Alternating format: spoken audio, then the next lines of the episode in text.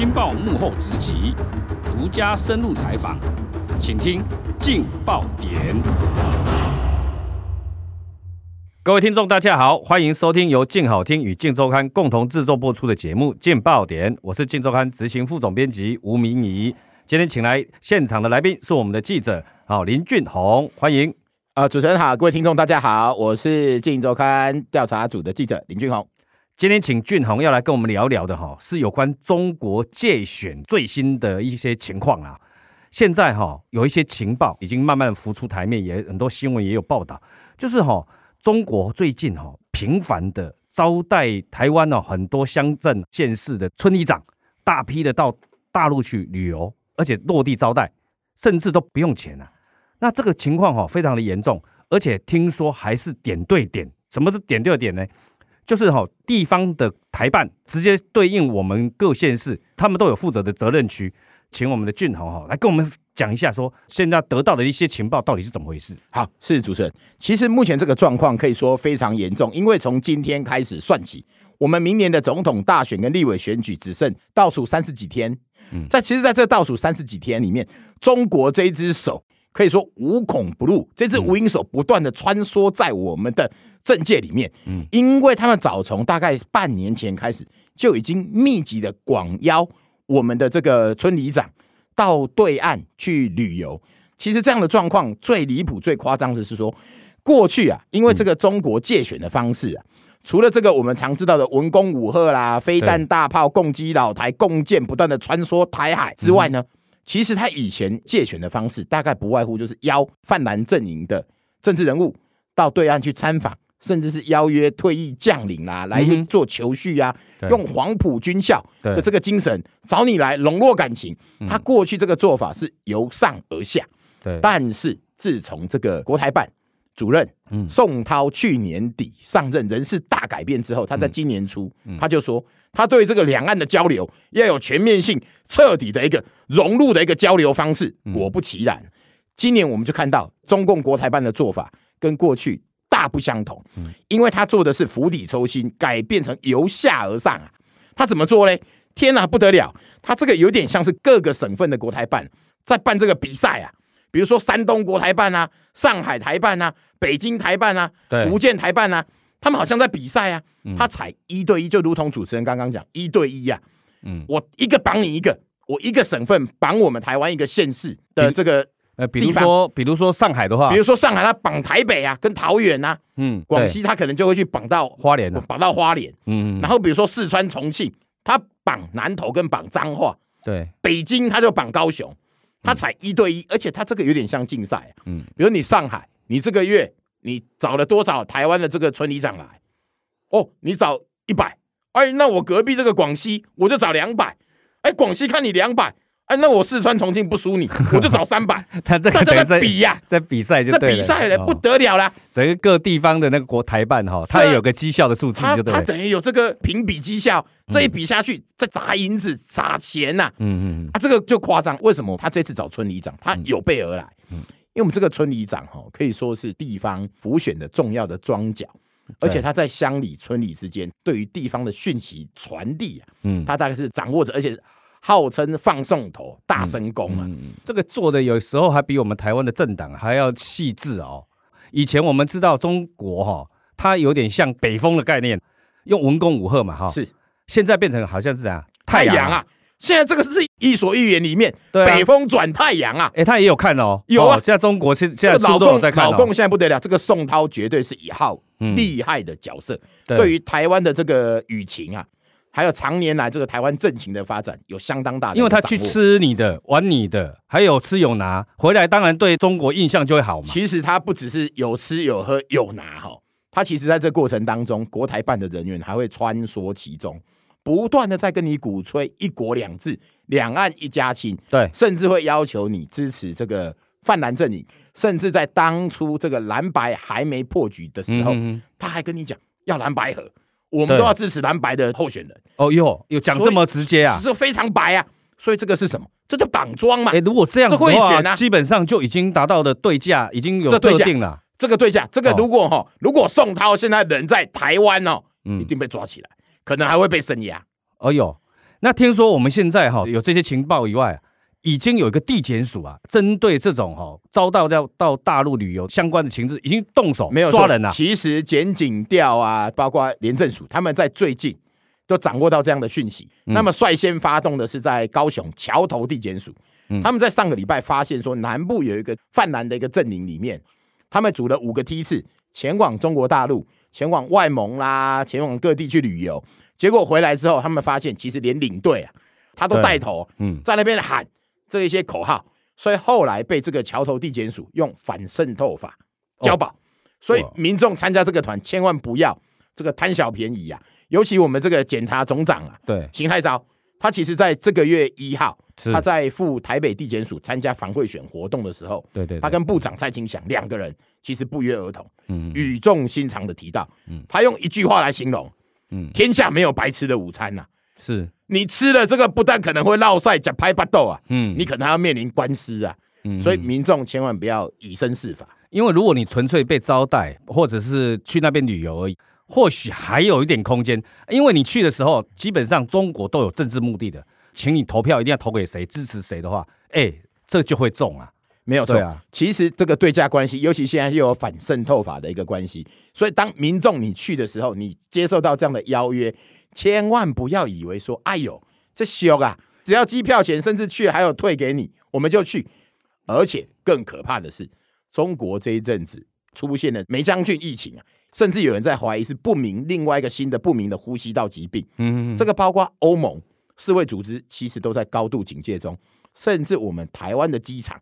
对这个中国返台回来的民众，也全部都有在加强注意，所以他不止哈有司法的麻烦以外，没有错，可能有健康的问题的哈。是，如果你去的时候，因为他现在中国变成是梅将军的类似有点疫区的概念了哈，风险就会增加了，可能会有健康上的疑虑啦。对啊，而且哈，他这个情况哦多么严重哎，我们的同事啊也有好几个啊，他们家里啊。就已经收到那个村里长来这边的讯息，说可以免费招待去，没有错。其实这个村里长那边我们有掌握到，说确实有印制一些传单呐。嗯，那这些传单上面其实就大大大直接跟你讲，通通都是免费招待，就是要叫你来，你人来就对了。嗯、这个可能就是说，除了他当然想要渗透你、策动你成为蓝营的庄脚以外，其实也有可能就是国台办他们内部在做这样的一个。竞争比赛，嗯，变成一种恶性循环，斗争说死啊！而且它这个有计划性的，有计划性哦，那个全面性，每一个地方对应的那个台湾的一些县市是全部铺天盖地啊、哦。那最有趣也是最夸张的一点，这一次啊，他居然很了解我们台湾的选情哦，可以知道说我们台湾现在目前有一个摇摆县，很像美国的摇摆州、啊，摇摆州是把很多资源全部放在那一个摇摆州啊。其实各位听众，你可能会想说，哎，这个是不是放台北啊？放新北啊，放桃园或是高雄，其实不是。这个老共，我说这个宋涛新上来的主任很厉害，嗯，因为在总统大选的选举当中啊，以国民党来讲，大概就是希望把北桃拿到，然后高雄小输为原则。那对绿营来讲，当然是说以这个双北啊小输，但的是南部高雄要大赢，嗯哼，这个就是俩等波对嘛，对，所以大概北南两个一拼之后，两个小输赌平了以后，关键出在哪里？中部。